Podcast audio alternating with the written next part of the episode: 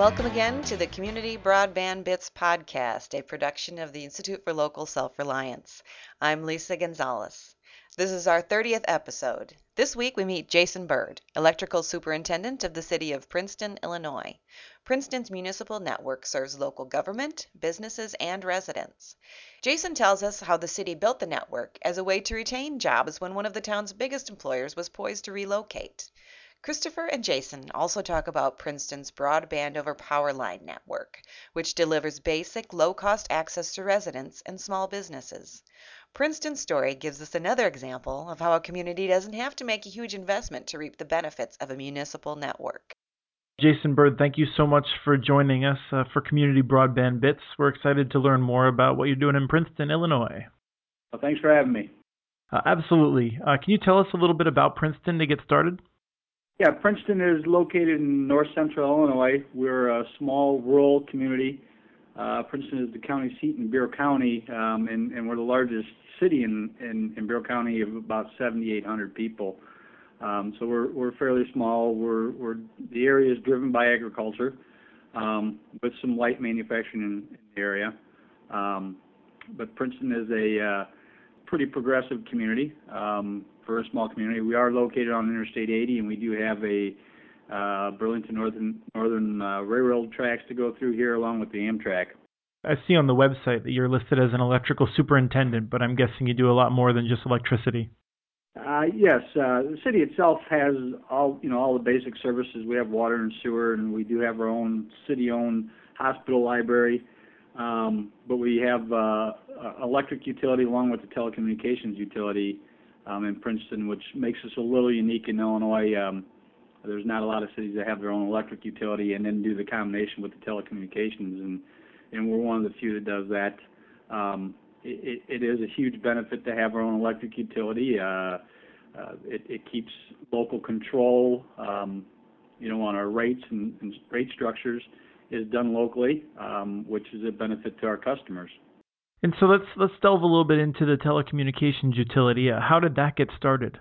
Well, it got started quite honestly. We had we had uh, um, our largest electric and water customer left in 2005 or 2004, um, and then we had our second largest customer at the time was our second largest and it became our largest.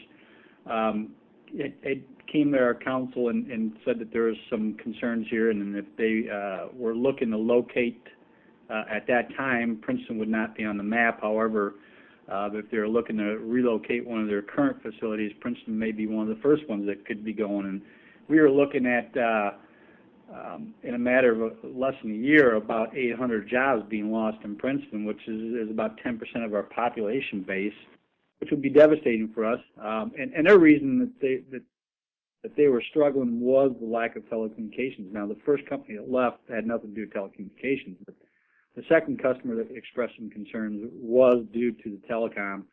Um, our city council had uh, got together and, and made that decision to do something in, in the municipality side and, and, get involved in telecom and cover our large commercial industrial customers. But being a, a, small municipal, one of the things we always consider is what, what can we do for everybody. So they had me go out to Manassas, Virginia to take a look at, uh, at the time was the only BPL uh, run uh, serviced by a municipal in the United States. So right, and that's uh, that's broadband over a power line for the uh, uninitiated. Uh, it's long been viewed as a low cost way of of delivering, um, you know, this internet service over an existing facility you already have.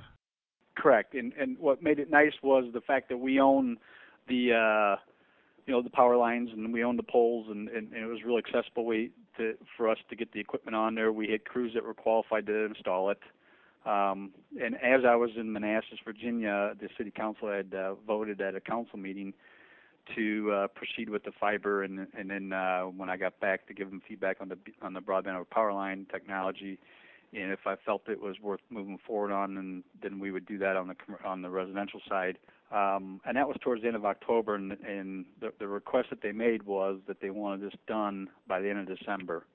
Uh, so they gave us about six weeks to get this done. Uh, the initial 12 miles of fiber up, um, we did do it, and by the end of December, we hooked up our first fiber optic customer in early the following year, uh, I believe it was 2005, we started our uh, testing of the BPL on the residential side, and then uh, by March, April, somewhere in that neighborhood, we started offering BPL as a service to our, our residential customers. Where we see the BPL has been real successful is some of the people that are that are you know lower income people, and they they want a, a they want broad, high speed broadband services, but they want it at a, at a at a low cost, and they're doing minimal things on the internet. Right. I, I sort of envision sort of fixed income um, older people. Yep. You know, it's just somebody who wants to send an email to the granddaughter granddaughter out in California, and you know, I mean, they're not streaming movies and things like that. Um, it's not going to work for that. And so for the fiber line, I'm I'm curious. Uh, that must have been aerial for you to do it so quickly. Um, just to get a little bit technical, did you end up putting that in the electrical space on your poles, or did you put it down in the communication space? Nope, we put it we put it up uh, right along our neutral and electric space. Um, we do have a joint ownership of, of poles with the uh, phone incumbent, so we wanted to stay out of the uh, out of what technically would be their part of the pole, and so we stayed in our um, in the electric uh, part of the pole, and um, it, most of it is overhead. Um, currently, today, I mean, uh, today is uh, we're looking at somewhere between 25 and 27 miles of fiber optics in Princeton. Okay, and now, I, as I understand it, you have a, a private sector partner working with you on that. Is that right? Yes, uh, that was the one thing the city council decided right from the get-go is they did not want to be the ISP you know they wanted to find somebody who had that knowledge and and and uh, form that partnership.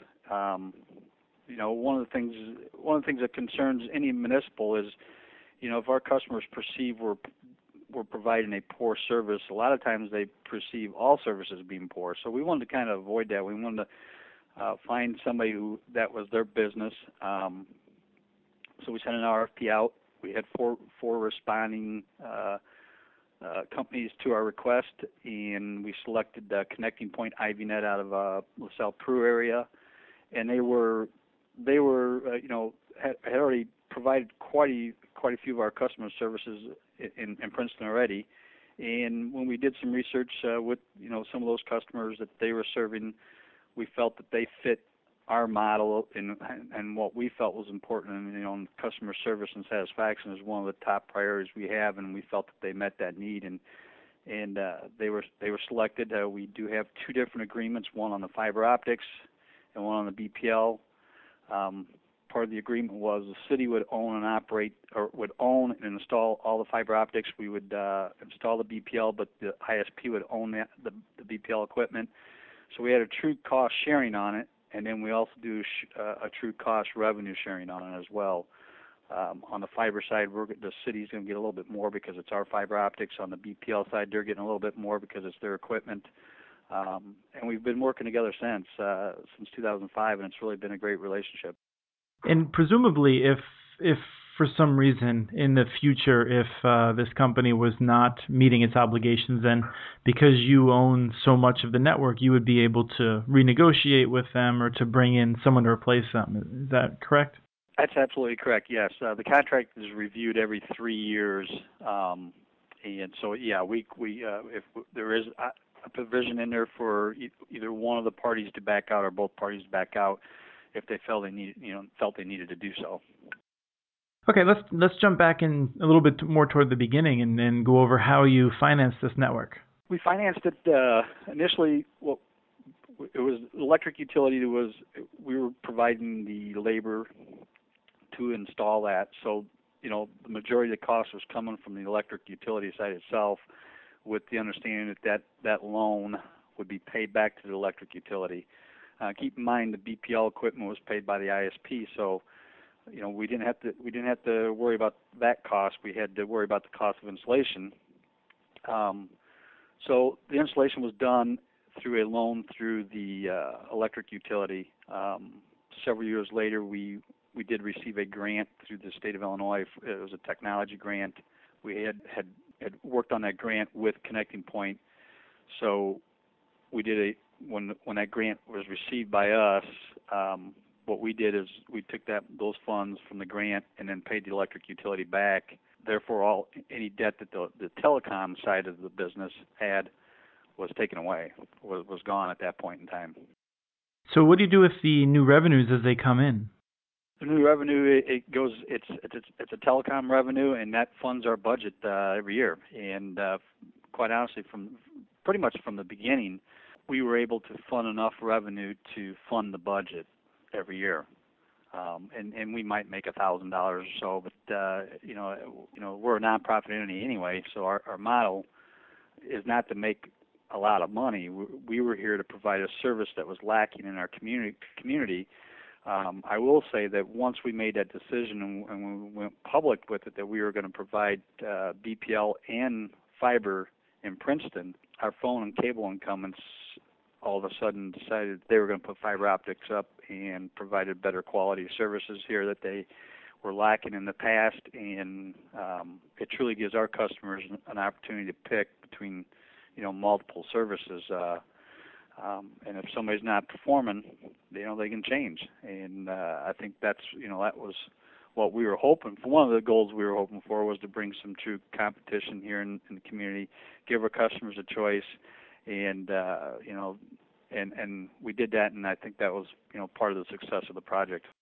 When you say the incumbents invested in uh, fiber optics, I'm guessing that they um, invested in that in terms of making their um, mostly middle mile type um, on their within their core networks.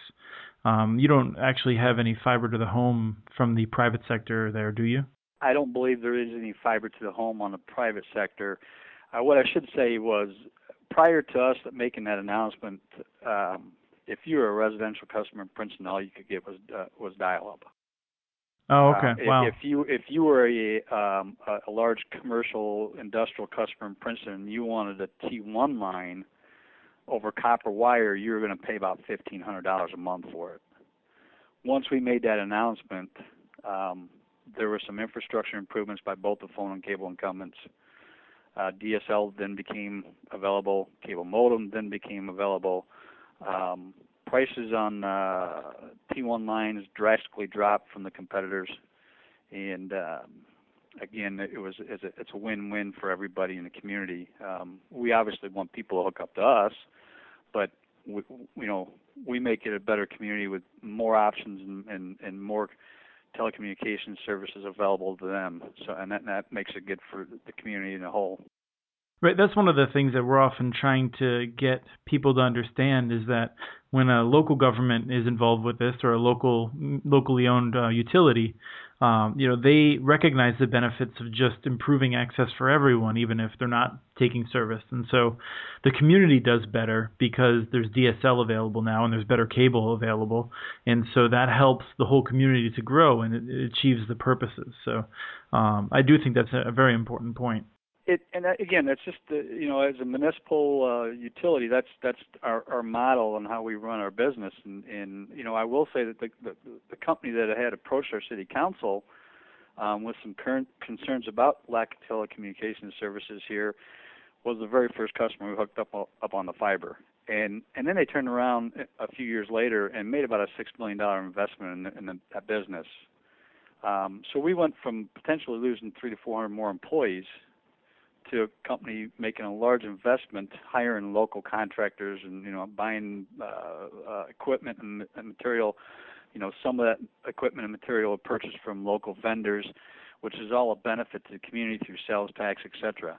Um, and, and and the fact that they didn't close the doors and leave, and and we you know have several more homes sitting empty and people trying to sell those houses. We look at that as a success. And, and you know, some of the other things that came along that there really wasn't a a financial gain out of it. University of Illinois Extension, the city of Princeton Connecting Point, we did a video conferencing center, and Princeton was selected as one of the sites in Illinois to do to do visit your troops over Thanksgiving and Christmas. Those are things that made definitely a benefit and, and a plus to our community. So you've been expanding the network over the years. You connected, um, you obviously have the BPL, and then you connected the one uh, business with uh, fiber. But since then, I gather you've expanded that fiber network. Uh, can you tell us who else you've connected?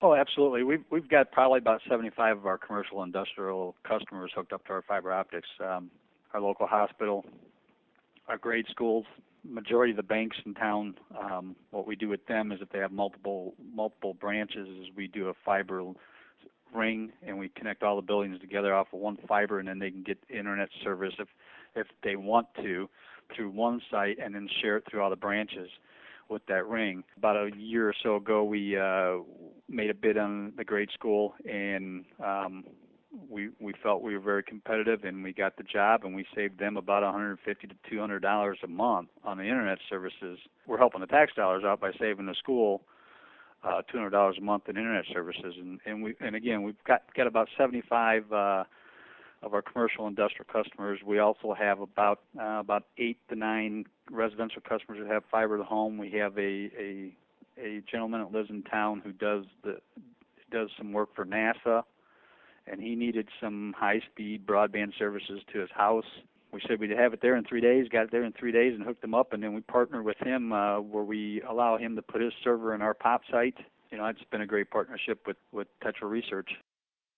And so, with the schools, do they have a, a WAN? Um, I'm I'm always curious because I think a lot of people don't understand the, just the benefits of having a super fast connection local to the schools, which doesn't even have to incur any transit charges on the internet. Right now, we go into the junior high school um, we're hoping at some point we can link uh, the four grade schools, the superintendent's building, and the uh, uh, junior high together off of a, a fiber loop, fiber network, and, and all the infrastructure is there. As a matter of fact, when we first got into the business, we made provisions and put some underground pipe to each one of our grade schools. What we want to do is tie them all together, and then at one point we can provide them the internet, and then they can get it in all the, their facilities through that point. Okay, excellent. We started off about 12 miles of fiber. Today we're up to about you know between 25 and 27 miles of fiber, and, and continue to build out. We do have about eight residential customers that have fiber to the home. We hope at some point that that's you know our future is is to to move to that. Um, we also have now got a fiber connection to the outside world. Connecting Point City of Princeton partner with KDL and Windstream to get that connection to the outside world we, you know, our, our bandwidth can easily ramp up as we grow, and it has. Uh, you know, we're up to we're purchasing 50 megabytes of, of bandwidth, and we're to a point where we're going to have to make that next jump up. Um, so this is continually growing, and we've been able to continue to be competitive. We may not be the lowest in price, but we're competitive enough. We're getting a lot of the bids when when companies are are asking for you know us to compete against the phone and cable incumbents. Um, and I think a lot of that has to do with the fact that our service, we feel our service is superior. Um, we have local crews here, uh, just like in our electric, uh, you know, electric services. Uh, when people call, they they get a real person on the phone, and they're literally five minutes away. Hmm. Um, fiber's no different. If there's a problem, they call us. We're five minutes away, and we respond, and we take care of the problem. We also have uh, the other thing that we've done with this this fiber, owning our own fiber, is we have um, multiple agreements with Kentucky Data Link where they're leasing some fiber for us, and, and they're servicing, you know, several, um, uh, actually quite a few cell towers. But that fiber goes through Princeton, and, and so we we lease that fiber to them, um, and we we uh, you know part of that leasing agreement is we're going to maintain that for those guys. Okay. Are there any other benefits or anything else we should know about this network before we uh, end this conversation? Well, I mean, I think anytime any city who's got uh, you know the, the fiber network in, in their their community, the benefits are endless. Uh, I mean, if you're if you're looking for some call centers, you know, economic growth, if you're looking for those kind of those kind of jobs to come to your town, we don't have to build that infrastructure. It's already here. So we're ready for that kind of, you know, growth if somebody comes to our community and is interested in Princeton and needs that high high speed bandwidth. You know, we're ready to provide that. Uh, it's not something they have to wait six to eight months to get. They have to wait three to five days to get it. So we see that as a huge benefit to our community. And, and um, uh, you know, as I said, we're located on Interstate 80. Uh, we have Amtrak that comes through here. Uh, we're, we're 50 miles away from the Quad Cities. We're 70 miles south of Rockford. We're 50 miles north of Peoria. So we got a lot of large large cities around us, and you know we feel at some point some of that growth is going to come this way. And and uh, we're on a major highway, and and uh, the fact that we have our own telecommunications services, we have our crews who can do it. You know, and they can you know they can they got one person to come to one phone number to make a call to to get the answers they need. Well, we're excited that it's that it's already been benefiting the community so much, and we'll look forward to uh, learning more about it. I hope you'll let us know uh, as you make more progress. Uh, we will. Thank you very much. That was Jason Bird from Princeton, Illinois, visiting with Christopher. For more detail on Princeton's story, visit muninetworks.org and follow the Princeton IL tag, where we have stories on both the fiber and BPL networks.